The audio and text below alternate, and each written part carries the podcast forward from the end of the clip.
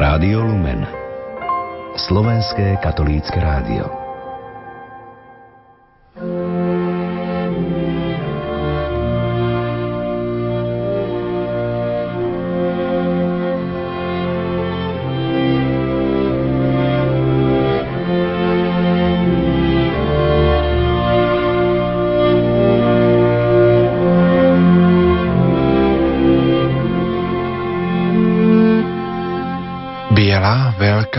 Svätá sobota je tichý deň, u mnohých zvýraznený dobrovoľným pôstom.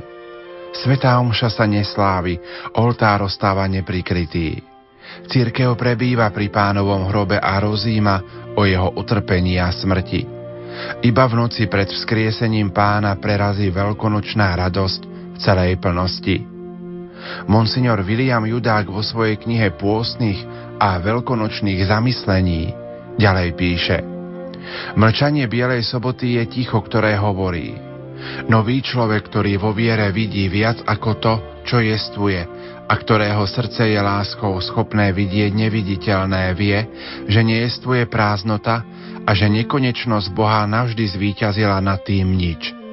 Toto víťazstvo oznamuje stará homília na Bielu sobotu od neznámeho autora. Aké je dnes veľké ticho na zemi, ticho a osamelosť, veľké ticho, lebo kráľ spí. Zem sa zľakla a stíchla, lebo Boh v tele zaspal a zobudil tých, čo spali od vekov. Boh v tele zomrel a otriasol ríšou zosnulých. Určite chce navštíviť tých, čo sedia v tme a tvoni smrti. Áno, Boh a jeho syn idú vyslobodiť z múk uväzneného Adama a s ním uväznenú Evu. Pán k ním prišiel s víťaznou smrťou kríža v náručí. Kvôli tebe som sa stal tvojim synom, ja, tvoj Boh. Kvôli tebe a kvôli tým, čo vzídu z teba. Teraz hovorím a svojou mocou rozkazujem tým, čo sú vo väzení. Vidíte tým, čo sú v tme, zažiarte, a tým, čo spia, vstaňte. Rozkazujem ti. Prebuď sa, ty, čo spíš, veď som ťa nestvoril na to, aby si bol uväznený v podsvetí. Vstaň z mŕtvych, ja som život tých, čo zomreli. Vstaň, dielo mojich rúk, vstaň, moja podoba, stvorená na môj obraz. V zostúpení k mŕtvým sa dokončilo ohlasovanie dobrej zvesti o spáse. Je to posledná fáza mesiánskeho poslania Ježiša, rozšírenie diela spásy na všetkých ľudí, všetkých čias a miest.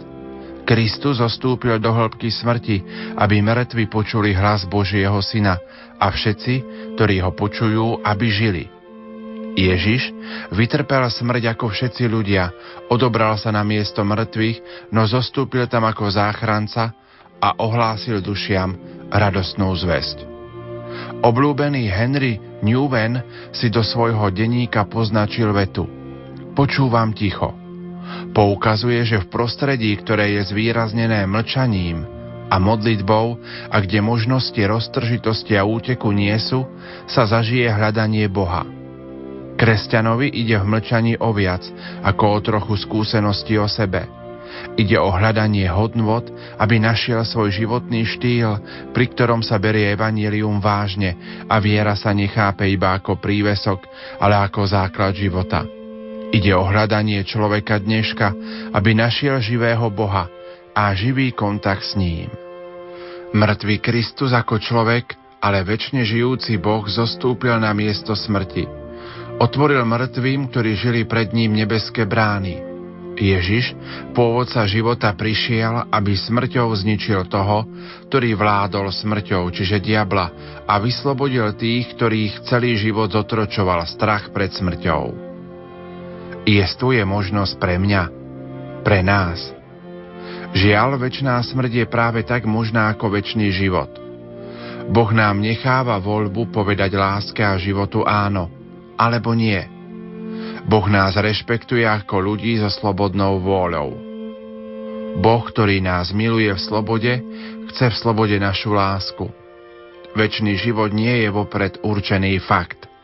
Je ovocím našej odpovede a nášho života.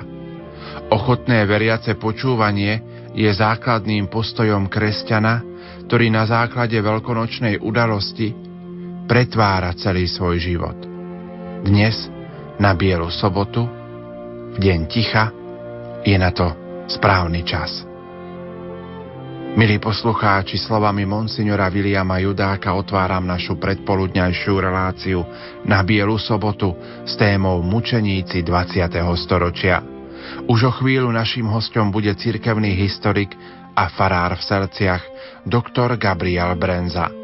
Nerušené počúvanie a pokoj Bielej soboty vám prajú Peter Ondrejka, Diana Rauchová a Pavol Jurčaga.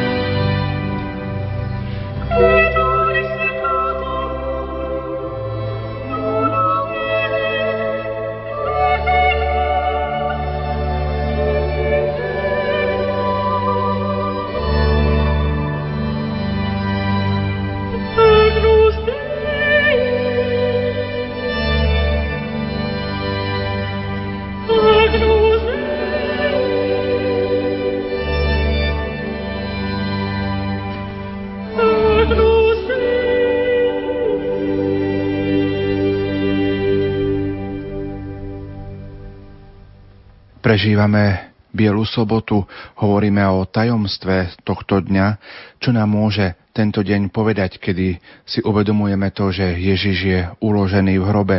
Mnohí prichádzajú k Božiemu hrobu, prichádzajú sa pomodliť do kostola a takto rozjímajú o Ježišovom umúčení a smrti. Veľká alebo Biela sobota je skutočne aliturgický deň. Je deň, kedy sa okrem ranných chvál a posvetného čítania a spoločnej modlitby liturgie hodín neslávi žiadne liturgické slávenie. Cirkev pozýva veriacich, aby zotrvávali pri Pánovom hrobe a rozjímali o jeho utrpení a smrti, ale aj o zostúpení k zosnulým, aby na modlitbách prípadným predĺženým pôstom od Veľkého piatku očakávali jeho zmŕtvychvstanie. Tak je tento deň veľmi vhodný na to, aby sme rozjímali o utrpení Pána Ježiša. Už po opadnutí všetkých tých emócií z Veľkého piatku je ticho. Jeruzalém slávi sviatok Veľkej noci a pri Pánovom hrobe je veľké ticho. Pán odpočíva v hrobe, keď dokonal svoju obetu na kríži, keď za nás vylial svoju krv. Preto je tento čas veľmi vhodný na rozjímanie o Ježišovej láske. O láske, ktorú prejavil k nám, keď za nás zomrel na kríži, o láske, ktorú prejavil vtedy, keď nás vykúpil zo svojich hriechov. Rozjímame síce o utrpení Pánovom v tichu Bielej soboty, ale už prebleskujú záblesky vzkriesenia. Rozjímame o vzkriesení. A preto si myslím, že Biela sobota je veľmi vhodná uvažovať o Pánovom kríži aj v súvislosti s našimi životnými krížmi a ťažkosťami. Aj my prežívame svoje kríže a ťažkosti, ale v duchu slov písma utrpenia tohto času nie sú hodní porovnať so slávou, ktorá sa na nás má zjaviť. Aj my prežívame svoj kríž, svoje životné ťažkosti spolu s Ježišom vzkrieseným a osláveným a vieme, že tie naše životné kríže nás vedú do nebeskej vlasti, vedú nás ku sláve vzkriesenia. Preto rozjímanie v tichu Bielej soboty, v chráme, v ktorom ešte nie sú na oltári plachty ani nejaké ozdoby, pri Božom hrobe, kde podľa našich zvyklostí je sviatosť oltárna vyložená a zahalená priesvitným závojom, v prítomnosti Krista sviatosného, ale aj Krista v hrobe, práve toto rozjímanie má svoju osobitnú silu, osobitnú atmosféru, a tak je Biela sobota takým akoby radosným rozjímaním o Pánovom utrpení v očakávaní. Rozjímanie o Pánovom utrpení v očakávaní vzkriesenia, ale aj nádeje zmŕtvychvstania, v očakávaní a vo veľkej vďačnosti za jeho veľkú lásku, ktorá sa nám prejavila na kríži. Spoločne sa teda pripravujeme večer na slávenie veľkonočnej vigílie. Dnes predpoludním však chceme rozprávať aj o mučeníctve a mučeníkoch, ktorí položili svoj život za vieru, za cirkev. Prečo je dobré uvažovať napríklad aj počas tohto dňa o tom, že v pohľade na Ježišovo utrpenie chceme sa pozerať aj na utrpenie ľudí, ktorí položili život za Krista, za cirkev, za vieru. Ježiš povedal, ako to čítame v Evanjeliu podľa Jána, nikto nemá väčšej lásky ako ten, kto svoj život položí za svojich priateľov. Už vás nenazývam sluhami, ale nazval som vás priateľmi, pretože som vám povedal všetko, čo som počul od nebeského Otca. Ježiš k nám, svojim priateľom, svoju lásku prejavil tým, že za nás zomrel na kríži. Tí, ktorí uverili v Neho, Ježiša milujú. A v dejinách cirkvi boli mnohí, ktorí akoby splatili Ježišovi tú svoju lásku obetovaním svojho vlastného života. Boli to mučeníci, ktorých už starí kresťania nazývajú martíri, svedkovia. Tí, ktorí podali to najväčšie svedectvo lásky k Ježišovi tým, že za neho položili svoj život. Ježiš položil život za svojich priateľov a v dejinách cirkvi mnohí jeho priatelia, kresťania, od začiatku po naše časy kladú v mučenickej smrti svoj život za Ježiša, aby mu takto prejavili svoju lásku a aby nám boli svedectvom tejto lásky k Ježišovi. Tento pojem mučeníctva je známy od starokresťanských čias. My vieme, že všetci apoštoli, okrem apoštola Jána, zomreli mučenickou smrťou. My vieme, ako boli mučeníci veľmi uctievaní. Máme písomné správy o mučeníkoch v zachovaných aktách a martyrológiách, ktoré autenticky opisujú správy o mučeníkoch. Jedna z takých prvých správ je o mučeníctve osemdesiatšesťročného biskupa Polikarpa zo Smírny, v ktorej sa spomína, že vzali po jeho umučení jeho telesné pozostatky, ktoré im boli drahšie ako zlato a drahokamy, a uložili ich na miesto také, kde sa budú môcť nerušene schádzať vždy vo výročitý deň jeho smrti, ktorý prví kresťania nazývali dies natalis, deň narodenia sa pre nebo. A tak skutočne tá úcta k mučeníkom bola vždy živá a myslím si, že v pohľade na Ježiša Krista, ktorý sa pre nás stal človekom a pre nás trpel, ktorý sa k nám znížil preto, že nás miloval, a ktorý v tej tajúplnej výmene prijal našu ľudskú prirodzenosť, aby nám daroval účasť na božskej prirodzenosti, že rozjímanie o mučeníctve mal svoju súvis s Ježišovým krížom. Veď v Ježišovom kríži mnohí našli posilu pre svoje životné mučeníctva. My sme o mučeníctve v prvých storočiach kresťanstva rozprávali práve na sviatok svätého Štefana počas Vianoc. A častokrát mi prichádza na um veta, keď počujem aj o týchto mučeníctvách, o ktorých sme rozprávali. Krv mučeníkov je semenom nových kresťanov. Tí, ktorí mučili kresťanov, chceli tak zastrašiť ľudí a vlastne zničiť náboženstvo, zastaviť ho, ale práve naopak, ako keby sa to náboženstvo aj vďaka takýmto ľuďom alebo príkladom šírilo ďalej a ďalej. Bolo to aj jednak v histórii, ale aj v súčasnosti sa stretávame s tým, že mnohí kresťania sú prenasledovaní vo svete, trpia a stále vidíme to, že kresťanstvo sa šíri, šíri naozaj ďalej. Tak tieto slova nedostížne povedal koncom druhého storočia starokresťanský autor Tertulián, veľký apologéta, ktorý pred vtedajšími mocnármi sveta bránil kresťanov, a on nedostížne povedal, že krv mučeníkov je semenom nových kresťanov. Áno, z mučeníctva, zo svedectva mučeníkov sa rodí častokrát početná cirkev. Domnievam sa, že práve aj mučeníci dvadsiateho storočia boli veľkými svedkami viery a akýmsi predpokladom rozkvetu cirkvi častokrát v našej dobe. Predpokladám, že v dnešnej relácii budeme hovoriť o mučeníkoch, ktorí trpeli počas komunistického režimu, či už u nás, alebo v Českej republike. Ako by sme mohli charakterizovať československú cirkev, ako sa nachádzala, alebo aká bola počas tohto komunistického režimu? Komunisti po uchopení moci počas tzv. Víťazného februára v roku devätnásťstoštyridsaťosem mali nezmieriteľný nepriateľský postoj voči cirkvi. Veď doktrinálne marxizmus považoval náboženstvo za opium ľudstva a komunisti považovali kresťanstvo za nepriateľa číslo jedna. Dokonca vyvinuli proti cirkvi taký nezmieriteľný triedny boj, aký hlásali už ideológovia marxizmu a aký bol vyvinutý proti politickým oponentom, napríklad proti demokratickej strane. Aj tu sa použili všetky mocenské prostriedky, väzenia, násilie, masmédia, útlak na to, aby sa cirkev zlikvidovala. K tomu mali slúžiť všetky opatrenia proti cirkvi, ktorá sa od roku devätnásťstoštyridsaťdeväť stála v Československu cirkvou umlčanou, alebo lepšie povedané, na ktorých hovorili mlčiacov, ale umlčanov, a cirkvou svedectiev mučeníctva. Veľa sa pohovorilo o všetkých opatreniach, ktoré totalitná moc proti cirkvi a proti náboženstvu vôbec podnikla.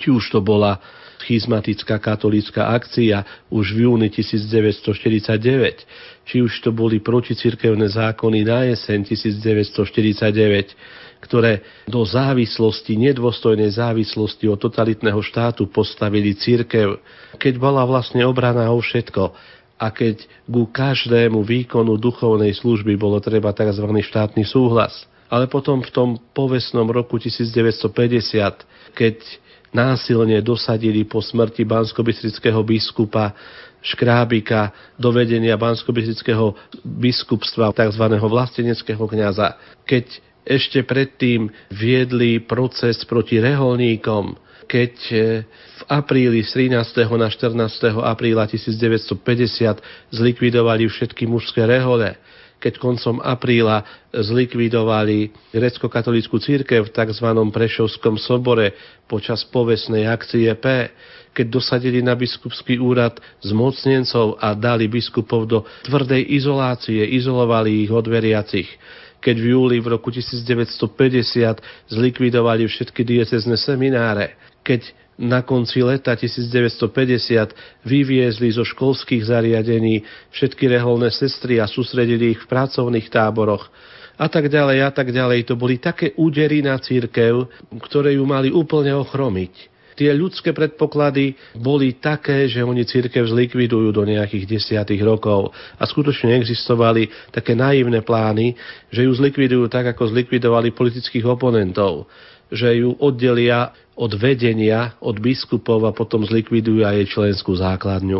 My vieme, že sa to nepodarilo.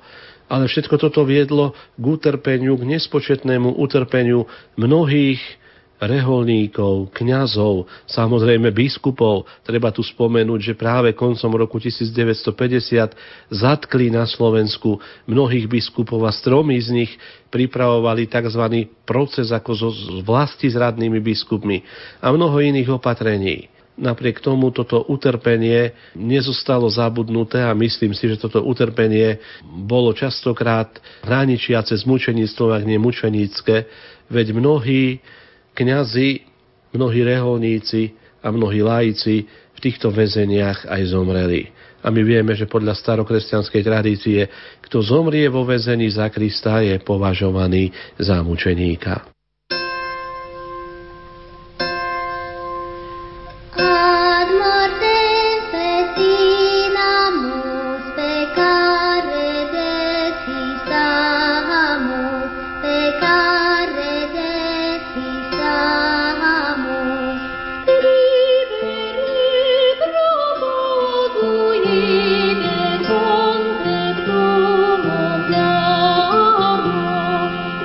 Thank you.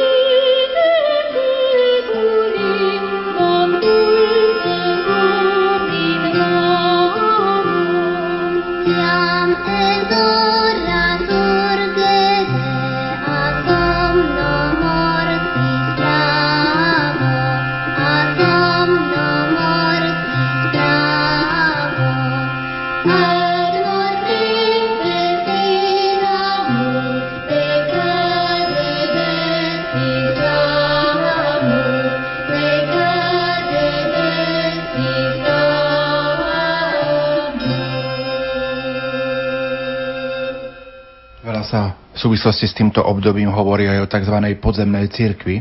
O čo vlastne šlo? Samozrejme, cirkev je len jedna. A keďže v roku devätnásťstopäťdesiat na cirkev išli úder za úderom a najmä štátna moc zakázala reholnú formáciu a bolo tu veľmi silné oddelenie biskupov od veriacich a od kňazov, tak bolo treba pokračovať v reholnom živote pri vysluhovaní kňazských vysviatkov a formácii reholníkov aj tajne, akoby v ilegalite v podzemí, a práve vtedy sa zrodili mnohé tajné kňazské vysviacky, aj biskupské vysviacky, aby sa zabezpečil život, život cirkvi ako takej. Tento výraz podzemná cirkev skôr tak trošku potupne používala totalitná moc. Bola to cirkev v ilegalite. Cirkev je vždy jedna, cirkev je vždy jedna Kristova. A aj tí, ktorí možno trpeli v oficiálnej cirkvi pod e, drobnohľadom vtedajšej politickej moci, aj tí, ktorí sa snažili pokračovať v evangelizácii v tzv. Podľa komunistov podzemnej cirkvi v ilegalite, budovali jednu Kristovú cirkev. Prvá, ako sa dostaneme k samotným príkladom, rád by som spomenul ešte dve veci. Koncom marca si pripomíname aj výročie tzv. Sviečkovej manifestácie. A druhý termín, ktorý by som bol rád, keby sme našim poslucháčom opäť trošku priblížili, boli to oslavy cyrilometodského jubilea v tých osemdesiatych rokoch na Velehrade. Poďme najprv k tej spomínanej sviečkovej manifestácii. V roku devätnásťstoosemdesiatosem, keď vlastne končil komunistický režim, bola ohlásená pokojná manifestácia veriacich.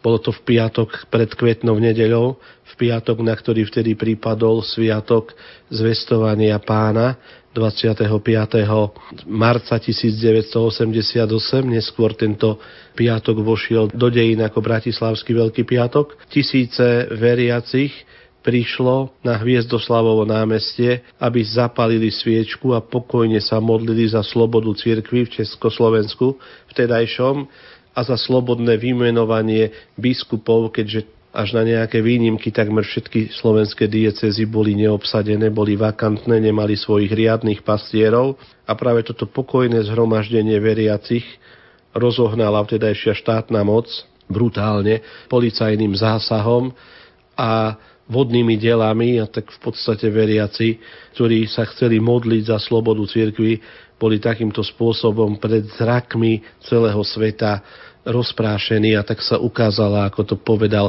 vtedajší kňaz a redaktor Anton Hlinka, sila slabých, ale aj slabosť silných, ktorí takýmto spôsobom chceli veriacich umlčať. V tomto jubilejnom roku svätých Cyrila Metoda sa pozrime trošku aj opäť na Velehrad. Vy ste to už predčasom v našom vysielaní spomínali, že Velehrad zohral dôležitú úlohu.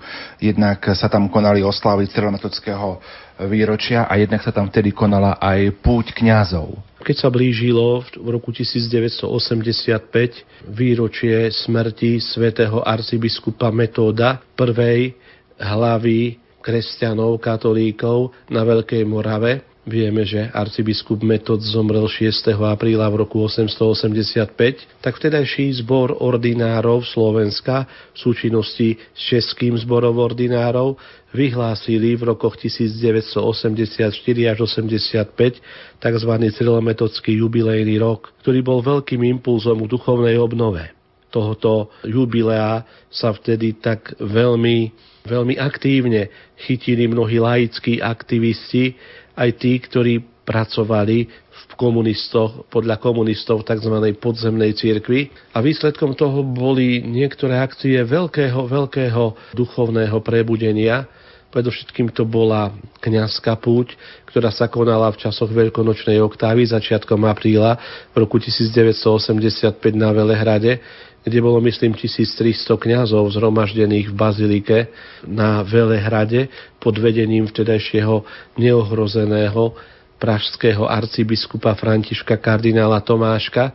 Tam prečítal list, povzbudivý list od blahoslaveného Jána Pavla druhého, vtedajšieho pápeža, a práve tá súčinnosť kňazov a také spoločenstvo kňazov na Velehrade bolo predobrazom tej veľkej púte, ktorá sa potom konala v sobotu a nedeľu po sviatku svätého Cyrila a Metoda siedmeho júla tisícdeväťstoosemdesiatpäť, na ktorú pôvodne chceli veriaci a kardinál Tomášek pozvať Jana Pavla druhého.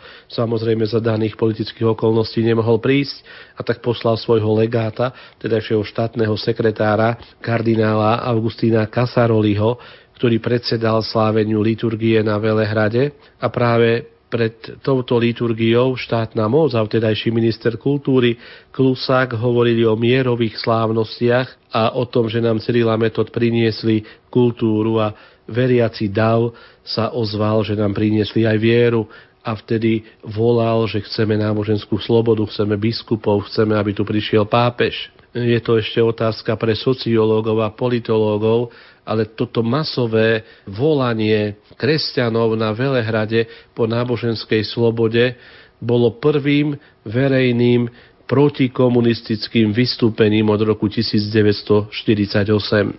Ja som to aj tak povedal v prednáške na kňazskej rekolekcii Banskobystrickej diecézy, že to bolo akoby tá životodárna voda vyplývajúca, alebo teda vyvierajúca silometodského prameňa, silometodského dedičstva, ktorá v tých ťažkých časoch totality akoby vyrazila a ukázala to najšľachetnejšie a najlepšie, čo v národe a vo veriacich bolo.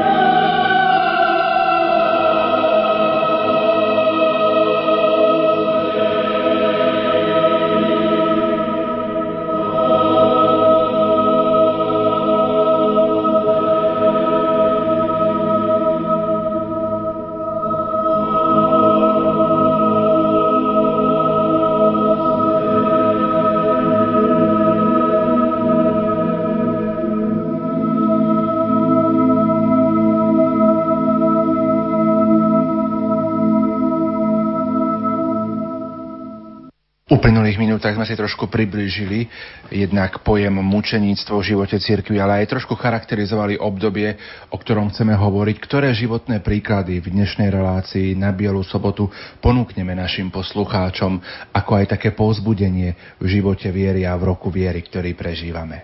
Samozrejme o mnohých väzňoch a mučeníkoch z totality už naši poslucháči, naši veriaci počuli. Veď koniec koncom blahoslavená sestra Zdenka Šelingová, blahoslavený biskup Vasil Hopko, blahoslavený biskup Gojdič a blahoslavený redemptoristický reholník Metod Dominik Trčka boli vyhlásených za blahoslavených a ich mučeníctvo bolo oficiálne uznané cirkvou, veď sú nám daní na oltár, sú povýšení na oltár a ich životopisy poznáme. Skôr by som chcel pripomenúť možno menej známych svedkov viery, ktorí takisto zomreli vo väzení a ktorí takisto položili za vieru, za svoje kňazstvo, za Ježiša Krista svoje životy. Medzi nimi by som na prvom mieste chcel spomenúť kňaza kráľovohradeckej diecézy Jozefa Toufara, administrátora z farnosti Čihošť na Vysočine v okrese Ledeč nad Sázavou, ktorý bol umučený vo väzení dvadsiateho piateho februára v roku devätnásťstopäťdesiat v súvislosti s tzv. Čihošským zázrakom. A tam trošku najprv k osobnosti samotného Jozefa Toufara. Pochádzal z okresu Jihlava, tu sa narodil v chudobnej rolníckej rodine v roku devätnásťstodva. Veľmi skoro osirel, zomreli mu najprv matka, vychovávala ho nevlastná matka, potom aj vlastný otec.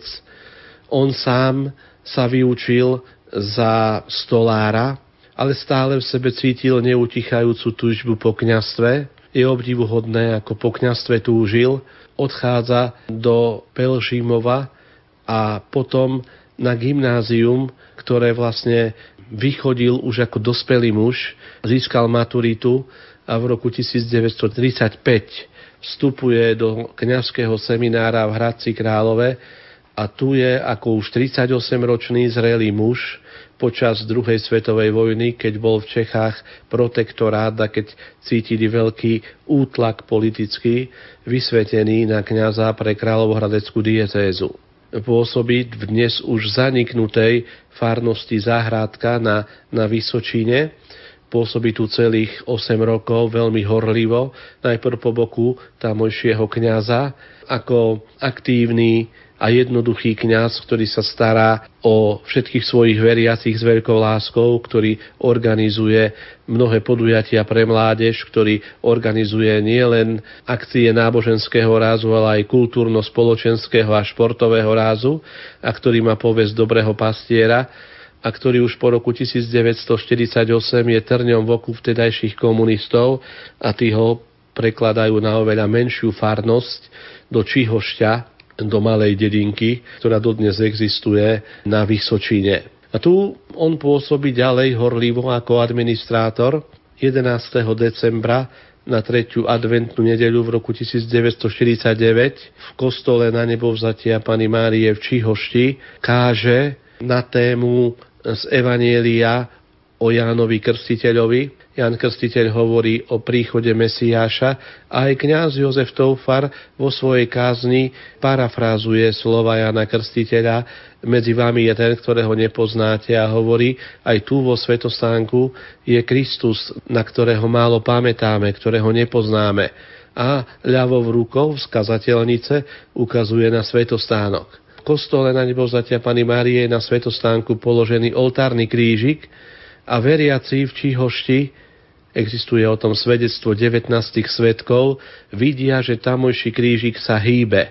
Najprv na stranu epištolnú, potom na stranu evanieliovú, ako to bolo v predkoncilovej liturgii, a potom dopredu a dozadu.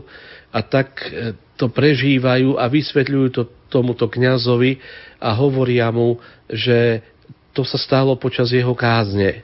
On sám toto nevidel a on sám spočiatku bol zmetený, nevediac, čo si má o tom myslieť. Neskôr sa poradil s okolitými kňazmi a tí hovoria, aby o tomto urobil zápis a poslal ho vtedajšiemu kráľovohradeckému biskupovi Moricovi Píchovi. Samozrejme, rok devätnásťstoštyridsaťdeväť je už ťažkým rokom nastupujúcej totality. Je rokom, kedy už brutálne zasahuje totalitná moc a kedy je už cirkev pod drobnohľadom. Pravdepodobne toto si vo svojej takej prostote, v takej jednoduchosti, ale aj v takej evanjeliovej úprimnosti Jozef Toufar ani čihošskí farníci neuvedomujú. Samozrejme, ako to už býva, o tomto tzv. Čihošskom zázraku sa rýchlo rozšíri zväz po Vysočine a potom aj po celých Čechách. Do Čihošte začnú prichádzať veriaci, ktorí chcú vidieť tento krížik a kostol, v ktorom sa tento zázrak stal. A toto všetko sa odohráva okolo Vianoc a Nového roku devätnásťstopäťdesiat. Blízko je kláštor premonštrátov, v ktorom je vtedy mladý opat Vít Tajovský, priateľ Jozefa Toufara, ktorý ho upozorňuje na nebezpečenstvo, ktoré tu môže hroziť, a samozrejme aj komunistická moc začiatkom roku devätnásťstopäťdesiat veľmi intenzívne pozoruje, čo sa to vlastne okolo Čihošti deje. Farára Jozefa Toufara zatknú v posledných januárových dňoch a podrobia ho práve vo Valdiciach, vo väznici v Čechách krutému mučeniu, brutálnemu mučeniu, pričom mu chcú dokázať, že práve on tento zázrak akoby skonštruoval. Dokonca vymyslia, že on sám zhotovil pomocou všelijakých, všelijakých mechanizmov, akýsi mechanizmus, ktorým pod kazateľnicou rukou pohyboval, aby sa krížik hýbal a aby tak ukázal, že sa stane zázrak, aby mu tak veriaci naleteli a v duchu tedajšej ideológie, aby tento zázrak zamedzil socializácii dediny, keďže Vysočina bola poľnohospodársky kraj, a aby tak ukázal teda na sílu cirkvi alebo posilnil sílu cirkvi. Toto nejako sa zrodilo v hlavách komunistických vyšetrovateľov a toto chceli vytlcť z kňaza Jozefa Toufara. Najmä mladý, agilný eštebák, vyšetrovateľ Ladislav Mácha, ktorý bol za to aj odsúdený, brutálne bil tohoto kňaza a chcel mu nejakým spôsobom dokázať, že on zostavil mechanizmus na pohyb krížika na oltári v Čihošti. Samozrejme, organizmus, tedy štyridsaťosemročného kňaza, toto, toto nevydržal a kňaz na následky tohoto mučenia zomrel. Ešte spomeniem taký detail, že komunistická moc chcela urobiť propagačný dokumentárny film, ktorý sa mal premietať ako týždenník vo všetkých kinách bývalého Československa a ktorý mal ukázať na zradné kňazstvo, ktoré sa stavia proti výdobytkom tzv. Robotníckej triedy a veľmi takou tupou ideológiou chcel zrekonštruovať čihošský zázrak, pričom zmučeného, na pokraji síl utrapeného Toufara previezli deň pred smrťou v noci z Valdíc, z väznice, z vyšetrovacej väzby do Čihošťa, do kostola, kde bol kňazom, obliekli ho do liturgického rúcha, postavili na kazateľnicu, dodnes existujú dobové zábery z tohoto filmu, kde je utrápená tvár tohoto kňaza Jozefa Toufara a chcú mu dokázať, že on tento zázrak skonštruoval. Už predtým je kostol skoro týždeň zavretý a eštebákom sa nepodarilo nejakým spôsobom tento mechanizmus zostrojiť. Nakoniec to museli parafrázovať. Museli to improvizovať. Kňaz sa pri rekonštrukcii tohto prípadu zrútil fyzicky do vyčerpania. Keď ho priviezli naspäť do väznice, tak bol na pokraji svojich síl, tak ho odviezli do senatória, kde ho podrobili operácii, ale všetko bolo bezvýsledné a po tejto operácii, kde mu chceli zachrániť život, pritom mu praskol aj žalúdočný vred, ktorý mal Jozef Toufar. Jozef Toufar zomiera. Vôbec to nedajú vedieť jeho príbuzným ani jeho neteri, ktorá mu viedla domácnosť. Zataja jeho smrť, pričom mu pokazia meno. Hovoria o tom v týždenníku, ktorý ho zhadzuje a ktorý z neho urobil podvodníka, a pochovajú ho v hromadnom hrobe v Ďabliciach. Je však zaujímavé, že tento film nepremietajú na Vysočine, kde veriaci boli svedkami tejto výnimočnej udalosti, zvláštnej udalosti, ktorá sa tu odohrala v roku devätnásťstoštyridsaťdeväť. A tak vlastne Jozef Toufar hneď v prvých dňoch roku devätnásťstopäťdesiat takto položil svoj život vlastne úplne nevinne za to, že sa čosi výnimočné stalo počas jeho kázne. Je veľmi zaujímavé, ja som osobne zo dvakrát bol v Čihošti, tento životný príbeh sa ma veľmi dotýka aj tohoto kňaza. Dokonca som rozprával ešte vtedy s ľuďmi, ktorí boli svedkami tohoto zázraku, všetci boli presvedčení, alebo tejto udalosti výnimočnej, nepoužívajme slovo zázrak, že táto udalosť bola výnimočná a že Jozef Toufar bol natoľko charakterný a natoľko úprimný, že by sa nikdy nebol nechal zneužiť k takému podlému činu. Dokonca podal o ňom krásne svedectvo, statočný a šľachetný premoštrácky opát Vít Tajovský, tiež som to počul na vlastné uši, že on v tých samotkách kartov vo Valdiciach počul zmučeného Toufara, ako spieval loretánske litánie a vzýval Ježišovo meno, teda hľadal útechu v modlitbe a v utiekaní sa k Ježišovi Kristovi a k Matke Božej počas tých ťažkých dní, keď v podstate dobitý a vysilený vo väznici umieral. Chvála Bohu, dnes tento životný príbeh v Čechách znova ožíva. Horliví kňazi, najmä monsignor Pospíšil, ktorý pôsobí v Čihošti, tento príbeh rozpráva, mnohí veriaci tu prichádzajú a teraz vyšla vlastne kniha českého publicistu Miloša Doležala Jako bychom dnes zem žid mieli. Je to dráma života, kňazství a mučednické smrti čihošského farára patra Jozefa Toufara, kde sa vlastne tento príbeh Čihošte, ale aj príbeh statočného kňaza a mučeníka Jozefa Toufara veľmi krásne dokumentuje a treba povedať, že táto kniha sa stala knihou roka v Českej republike. Zaujímavá okolnosť je, že Čihošť sa nachádza blízko geografického stredu Čiech.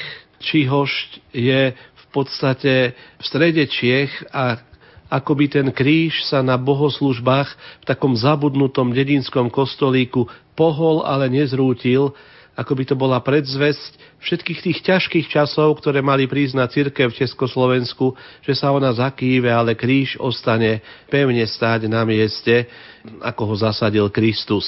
Preto si mnohí aj v Čihošti uctievajú svätý kríž, ktorý je našou jedinou nádejou, kríž, v ktorom sa zjavila Božia láska.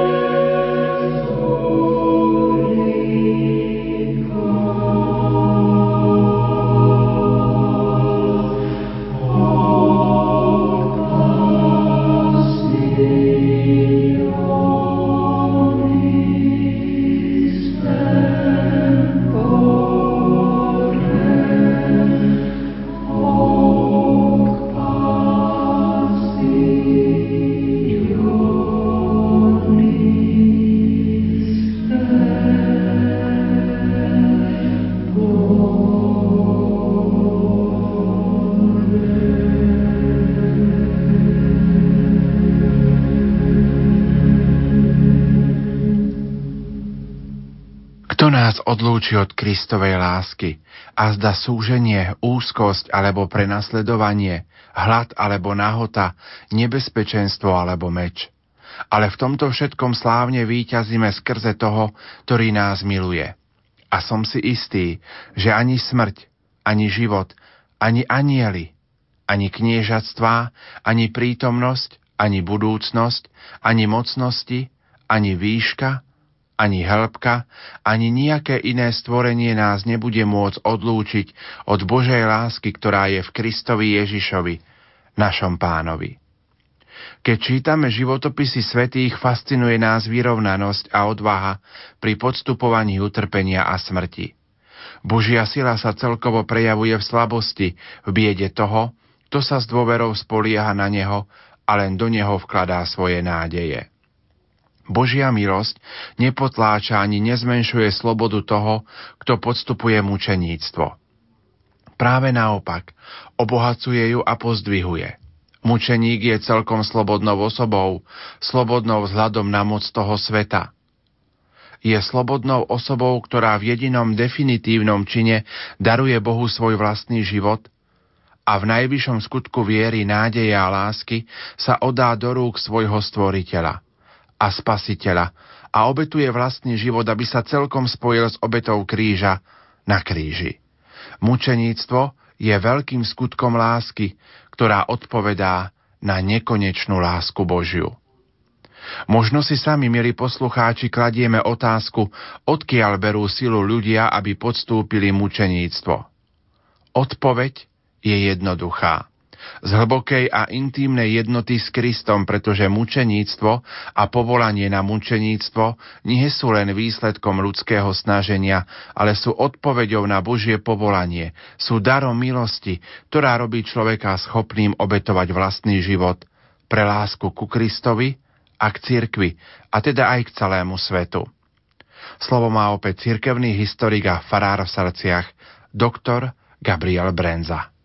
Ja by som sa vrátil na Slovensko. My vieme, že aj slovenskí kňazi a reholníci skončili mnohí svoju životnú púť práve vo väzení. Ja som tu už spomínal redemptoristu Metoda Dominika Trčku. No, boli tu aj mnohí laici. Bol tu biskup Gojdič, ktorý zomrel v Leopoldove. Chcel by som povedať, že vo väzení zomrel aj kňaz spišskej diecézy Štefán Bača, ktorý zomrel v roku devätnásťstopäťdesiatsedem ako štyridsaťtriročný v Brne a ktorého predtým komunisti manipulovali a prinútili, aby svedčil proti svojmu svetiteľovi a biskupovi Vojtešákovi, ktorý potom, keď umieral vo väzení, veľmi oľutoval toto svoje svedectvo a prosil kňazov, aby odkázali biskupovi Vojtašákovi, aby mu odpustil, že ho k takémuto zúfalému činu svedectva proti vlastnému pastierovi zmanipulovali. Vo väzení zomrel napríklad gréckokatolícky kňaz Miron Petrašovič. Vo väzení zomrel kňaz z Hrkoviec pri Šahách Ladislav Kováč. Vo väzení zomrel aj ďalší spišský kňaz Andrej Gerát. Ale ja by som chcel spomenúť teda príbeh kňaza reholníka Mikuláša Lexmana, dominikána, veľkého apoštola Košíc, veľkého priateľa mládeže, ktorý zomrel v koncentračnom tábore pre kňazov a reholníkov v Českých Králikoch, kde vlastne bol sústredený po tzv. Barbarskej noci z trinásteho na štrnásteho apríla devätnásťstopäťdesiat. Predovšetkým by som chcel priblížiť veriacím život a smrť vo vyhnanstve dominikána patra Mikuláša Jozefa Lexmana, veľkého apoštola Košíc, predstaveného košickej dominikánskej komunity, veľkého priateľa mládeže, človeka veľmi pastoračne aktívneho, ale aj technicky zbehlého, jedného z prvých kňazov a reholníkov na Slovensku, ktorý si urobil letecký kurz a dokonca lietal na malom športovom lietadle a na vrtuľníku. Brat Mikuláš, nesmierne inteligentný človek, sa narodil dvadsiateho ôsmeho októbra v roku tisícosemstodeväťdesiatdeväť v v obci Bobot v okrese Bánovce nad Bebravou v remeselníckej rodine, v početnej rodine. Dostal vzornú výchovu, jeho brat a jeho sestra sa tiež zasvetili Bohu. Práve z Bobotu vstúpil do dominikánskej rehole, ktorá sa za Rakúska-Uhorska ešte formovala v zahraničí, a v roku devätnásť dvadsaťšesť bol vysvetený v Grácii na kňaza. Prichádza organizovať život dominikánov do Košíc. Tu zakladá kultúrno-duchovné centrum a vydavateľstvo Verbum.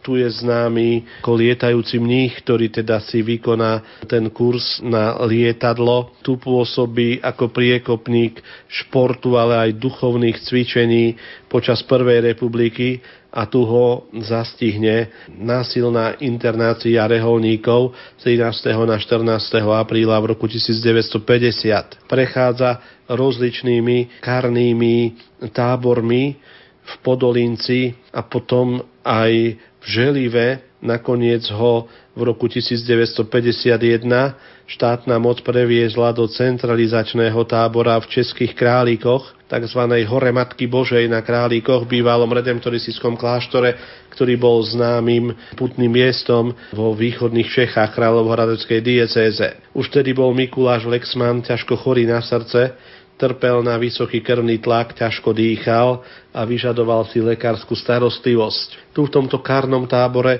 však nemal nejaký prístup k liekom, iba jeho matka mu posielala cesnak, o ktorý prosil a ktorý sa mu nedostával. Tu sa mal veľmi zlé, internácia a ťažká práca na poli, slnku, v kopcovitom teréne mu jeho zdravotný stav veľmi zhoršovala. Jeho príbuzný, najmä matka, patra Mikuláša Lexmana, sa ho snažila dostať domov, ale vtedajší predstavitelia em en vé v Bobote nedali mu odporúčanie, aby sa vrátil do svojho rodného kraja. Aj keď hovoril o svojom zdravotnom stave, aj keď veľmi ťažko chodil a ťažko dýchal, predsa zmocnenec internačného tábora ho nechcel oslobodiť od nejakých poľných prác. Júlovej horúčave v roku devätnásť päťdesiatdva mu prikázal pasť kravy, kde bolo treba ísť za slnka do strmého kopca. Aj keď ho pater Mikuláš upozorňoval na svoj veľmi zlý zdravotný stav, nepomohlo to. Z tohto pasienka sa vrátil úplne zničený a vyčerpaný. Nad ránom mu bolo tak zle, že už sa nemohol ani postaviť, ani slúžiť svätú omšu. Vykonal si svätú spoveď a svätú omšu pri ňom slúžil iný kňaz, pričom si pater Mikuláš uvedomil, že tu zomiera. Jeho svedkovia jeho smrti, tí kňazi a reholníci, ktorí tu boli sústredení, hovorili, že zomieral veľmi povzbudivo, odovzdaný do vôle Božej. Keď tak sedel so sklonenou hlavou ovisnutou a niekto mu ju chcel podoprieť, hovoria, že povedal: nechaj patrí sa, aby pánov služobník, aby pre neho predstúpil so sklonenou hlavou, aby ukázal svoju hriešnosť, ale aj svoju pokoru. A tak vo veku nedožitých päťdesiattri rokov mal ich mať až v októbri a on zomrel sedemnásteho júla v roku devätnásť päťdesiatdva v internácii len preto, že ho jeho mučitelia, vedúci vtedajšieho internačného kňazského tábora, nechceli pustiť na lekárske vyšetrenie a nechceli mu podať lekárskú starostlivosť, ktorá v takýchto prípadoch je nevyhnutná pre ľudí trpiacich na srdce a na vysoký krvný tlak. Tak vlastne zomrel vo vyhnanstve, ale jeho príbuzným sa podarilo dostať jeho telo do Bobotu, kde sa konal slávnostný a triumfálny pohreb, kde sa zišli veriaci práve dvadsiateho prvého júla v roku devätnásť päťdesiatdva. Jeho brat, tiež dominikán, bol na tento pohreb pustený len v sprievode policajtov, ktorí ho na tomto pohrebe sprevádzali. Môžeme povedať, že tak sa vlastne smrťou vo vyhnanstve, smrťou v koncentračnom tábore skončila životná púť päťdesiatriročného horlivého kňaza dominikána, apoštola Košíc, kriesiteľa dominikánskeho reholného života, kňaza priateľa mládeže, kňaza športovca, veľkého rodáka nitrianskej farnosti Bobot.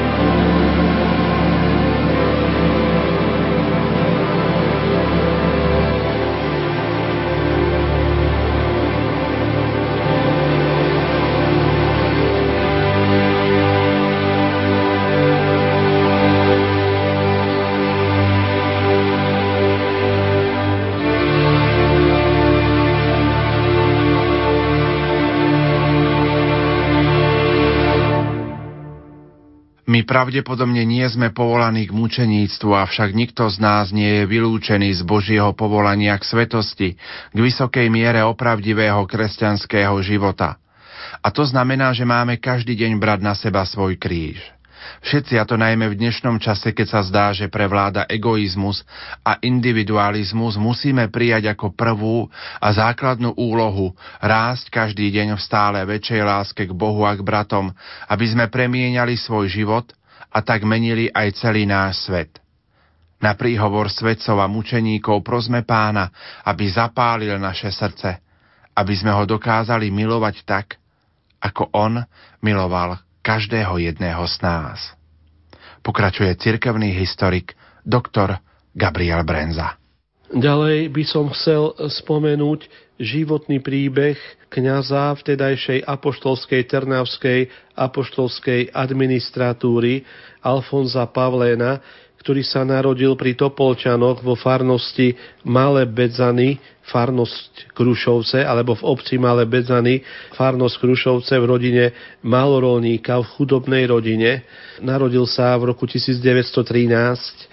Hneď po návrate z prvej svetovej vojny mu na tzv. Španielku zomiera jeho otec a jeho brat.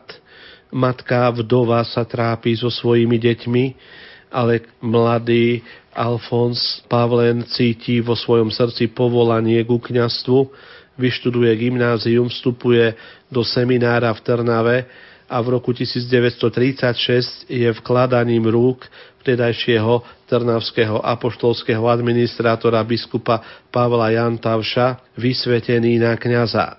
Po kňazskej vysviacke a po primíciách pôsobí ako kaplán v Leopoldove a potom vo farnosti Veľké Kostoľany pri Piešťanoch a prichádza v roku devätnásť tridsaťdeväť za správcu farnosti v Kolpachoch pri Banskej Štiavnici. Dnes je to Banský Studenec a táto obec patrí teraz do farnosti Štefultov. Tu v tejto farnosti na Banskoštiavnicku horlivo účinkuje až do roku devätnásť štyridsaťsedem počas ťažkých rokov druhej svetovej vojny a stade prichádza do farnosti Šenkvice. Znova pôsobí ako pastoračne veľmi aktívny kňaz, ako priateľ mládeže, ako priateľ saleziánov a vo svojej fare v Šenkviciach organizuje úkryt saleziánov, najmä úkryt povestného kňaza dona Titusa Zemana, ktorý tu pôsobí v Šenkviciach ako kaplán a od roku devätnásť štyridsaťdeväť tento rodák z Vajnor pri Bratislave, statočný salezián, prevádza saleziánskych seminaristov cez Moravu do zahraničia, aby mohli v Turíne pokračovať vo svojej formácii ku kňazstvu, aby mohli byť vysvetení na kňazov.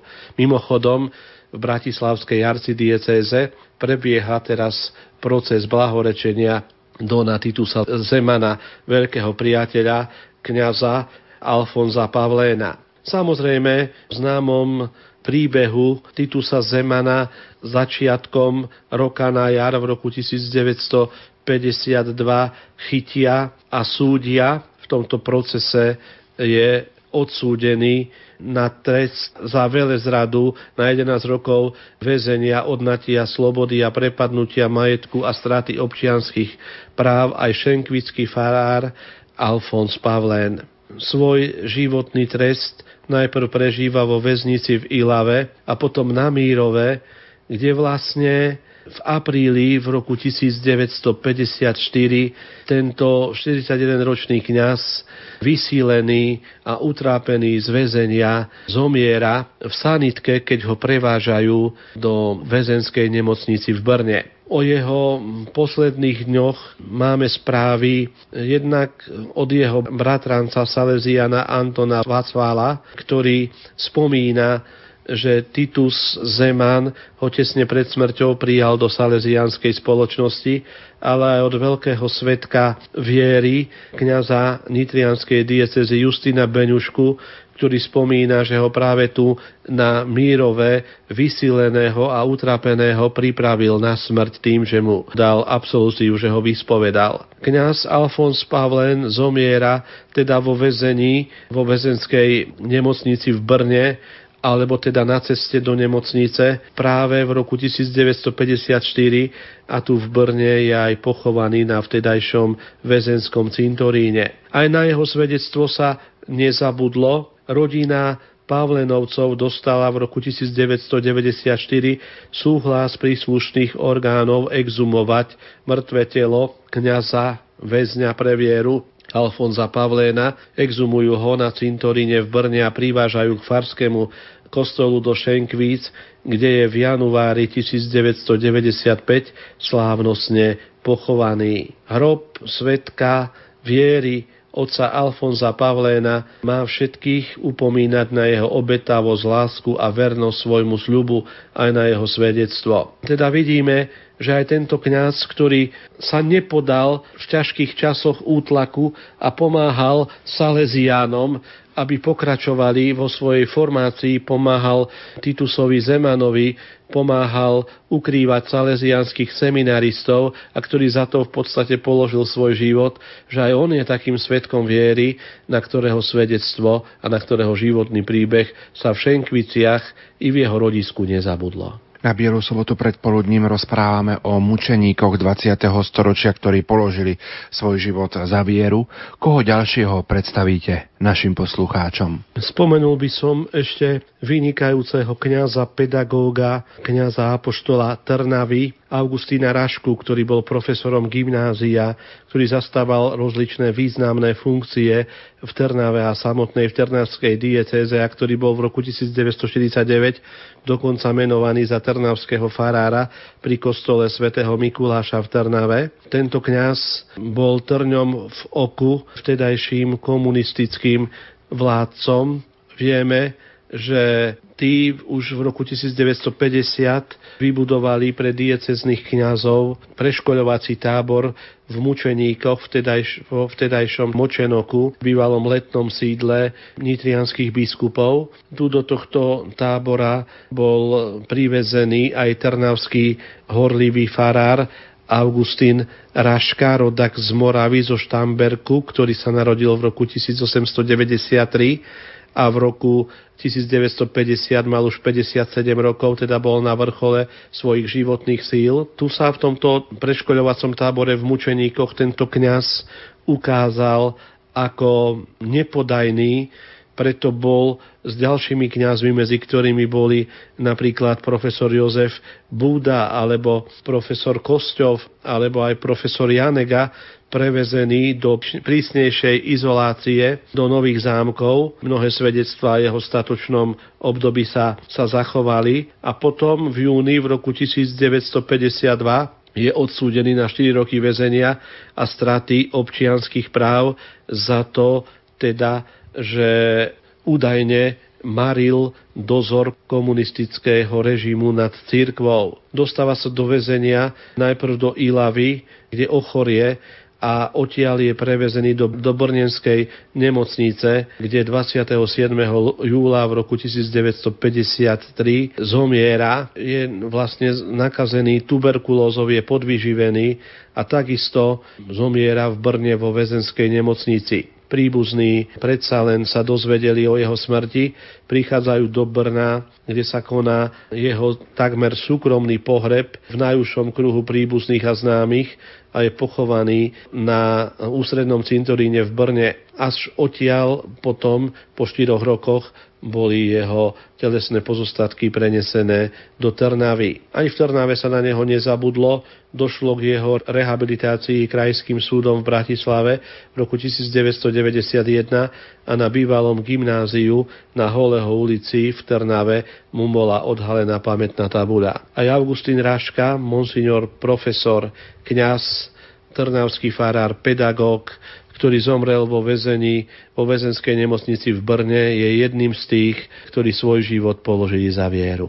My vieme, že, že proces s, so Štefanom Košialom, s profesorom Mitošinkom a s Donom Titusom Zemanom bol veľmi rozsiahlý protináboženský proces. V súvislosti s ním bola odsúdená aj sestra Barbora, vlastným menom Kristína Ševčíková, ktorá sa narodila v obci Hloža v Púchove a ktorá zomrela takisto vo väzení v roku devätnásťstopäťdesiatosem.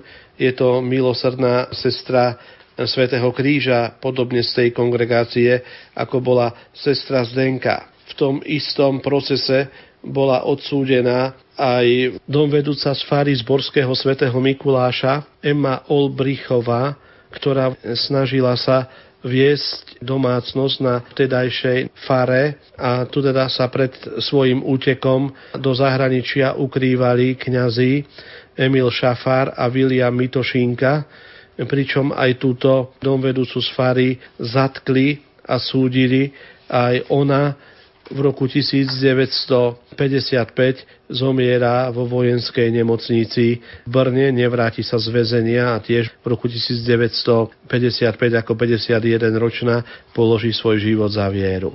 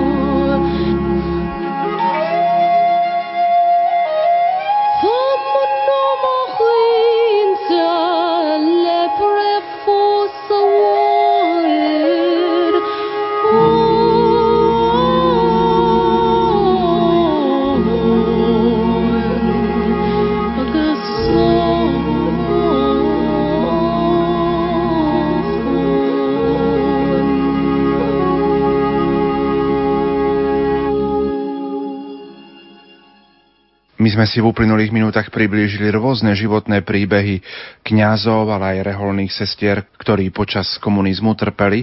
Čo nám chcú tieto životné príbehy aj s odstupom času povedať? Ako sa máme na ne pozerať? Predovšetkým treba povedať, že nevinne odsúdení politickí väzni počas komunistickej totality vo väzniciach veľmi trpeli.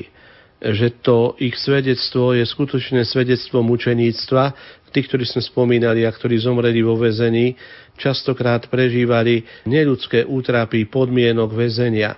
Aby som spomenul také svedectvo litomiežického kardinála Štefana Trochtu, ktorý bol aj vo fašistickom koncentračnom tábore v Dachau. Tu dokonca už ho viezli na smrť a potom prešiel komunistickými tábormi a rozprával, že komunistické väzenie v niektorých momentoch bolo ešte horšie ako fašistický koncentrák, lebo tu veriaci trpeli hladom, trpeli ponižovaním a nesmeli sa nejakým spôsobom ani len prejaviť ako veriaci.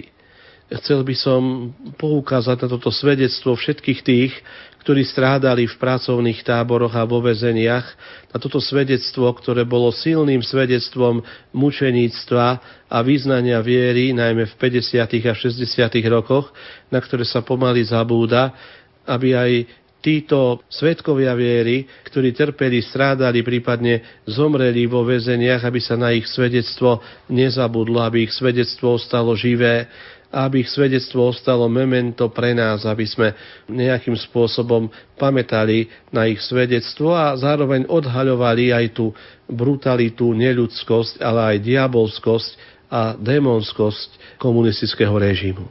Prečo je potrebné o týchto príkladoch aj v súčasnosti, aj v dnešnej dobe hovoriť najmä mladým, ktorí už takýto stav a takúto situáciu nezažili na vlastnej koži?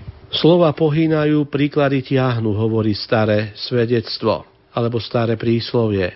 Myslím si, že životné svedectvo mnohých tých, ktorí trpeli za vieru, ktorí položili za vieru svoj život, môže byť veľkým povzbudením aj pre mladých, aj pre nás, aby sme dokázali svoju vieru prežívať aj v tých našich podmienkach, v ktorých žijeme teraz svoje kresťanstvo a svoje kresťanské poslanie. Častokrát sa hovorí o tom, že žijeme ťažkú dobu a práve svedectvo smrti vo väzniciach nám hovorí, že doba pre vyznanie viery, pre kresťanstvo nikdy nebola ľahká. Od roku devätnásť osemdesiatdeväť prežívame na našom území obdobie slobody, máme možnosť vyznávať svoju vieru. Čo poradiť našim poslucháčom, ako v roku viery prežívať svoju vieru, ako ju posilniť, ako túto svoju vieru možno aj, aj tak odozdávať ďalším generáciám? Viera je veľký dar, ktorý sme dostali od Boha a ktorý sme dostali prostredníctvom svojich rodín vlastne od Svätej Cirkvi. Viera nie je čosi statické, čo sme dostali raz navždy, ako reťazku alebo nejaký prívesok či hodinky. O vieru sa treba starať, vieru treba živiť. Viera to je osobný vzťah Ježišovi Kristovi, ktorý máme oživovať v každenej modlitbe, v prijímaní sviatosti, ale aj v štúdiu, čítaní písma svätého, v rozjímaní o našej viere, aby tak naša viera nejakým spôsobom nezanikla. Aj v tomto roku viery nech je pre nás svedectvo všetkých tých, ktorí za vieru trpeli a zomreli, povzbudením, aby sme my dokázali vieru, kresťanskú vieru prežívať v každenom živote a mali sílu niekedy aj plávať proti prúdu. Na Bielu sobotu predpoludním ste prijali pozvanie do štúdia Rádia Lumen, aby sme hovorili o mučeníkoch dvadsiateho storočia, čo na záver poprajeme všetkým poslucháčom Rádia Lumen k tohtoročnej Veľkej noci. Aby utrpenie a smrť Ježiša Krista nebolo pre nikoho zbytočným. Ježiš nás objektívne vykúpil všetkých svojou smrťou na kríži a svojim veľkonočným tajomstvom, aby sme prežívali Veľkú noc, ale aj všetky všedné dni tak, aby pre nás smrť a zmŕtvychvstanie Krista nebolo zbytočným. Bolejúca matka stála obok kríža v úzach celá.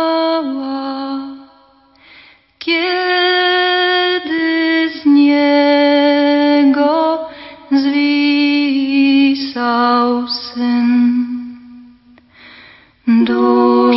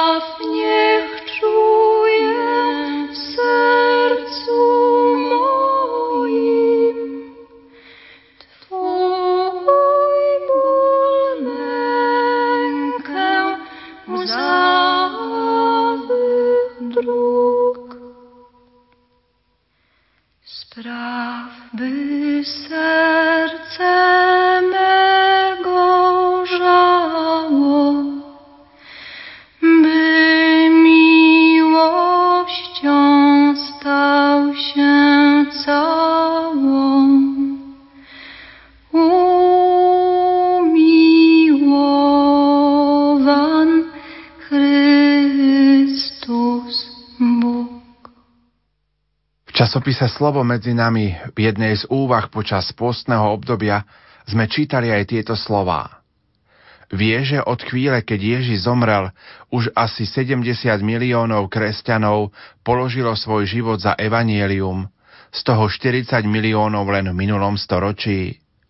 A ak si pomyslíme na hrozný spôsob, akým títo mučeníci zomierali, možno sa začudujeme, prečo nechal Boh svoje deti toľko trpieť. Jednu z odpovedí môžeme zhrnúť do slova svedectvo. Všetci mučeníci totiž podávajú konečné svedectvo, aby dosvedčili Kristovu lásku. Spomeňme si na Írsko, Ugandu, Vietnam a Kóreu, krajiny, v ktorých mali mučeníci veľmi silný vplyv na rozvoj cirkvi. Vôbec nezveličujem, keď poviem, že dnešná životom pulzujúca viera v týchto krajinách je priamym výsledkom obetí mučeníkov. Tertulián, predstaviteľ a obhajca prvotnej cirkvi, povedal: krv mučeníkov je semenom cirkvi. Väčšinu z nás pravdepodobne nečaká mučeníctvo. Máme však zaručené, že aj vo svojom živote s Bohom zakúsime nejakú formu prenasledovania, i keby to bolo len nepochopenie alebo podozrievanie. Ako na to zareagujeme? Svoje kresťanstvo môžeme ukrývať, aby sme neriskovali ďalšie negatívne reakcie, alebo sa na to môžeme pozrieť ako Ježiš, ako na príležitosť. Prislúbil, že on sám nám dá, čo máme v jeho mene hovoriť a že nikto nám nebude vedieť protirečiť a odporovať. Aj keď nás niekto trápi svojim pohrdaním, nemôže nám vziať radosť, ktorú máme od Pána a nie od ľudí. Milí poslucháči, v uplynulých minútach ste mali možnosť počúvať reláciu Mučeníci v dvadsiatom storočí, ktorú sme vysielali na Bielu sobotu predpoludním. Naším hostom bol cirkevný historik a farár v Selciach, doktor Gabriel Brenza. Za pozornosť vám v tejto chvíli ďakujú majster zvuku Peter Ondrejka, hudobná redaktorka Diana Rauchová a moderátor Pavol Jurčaga. Do počutia. Oh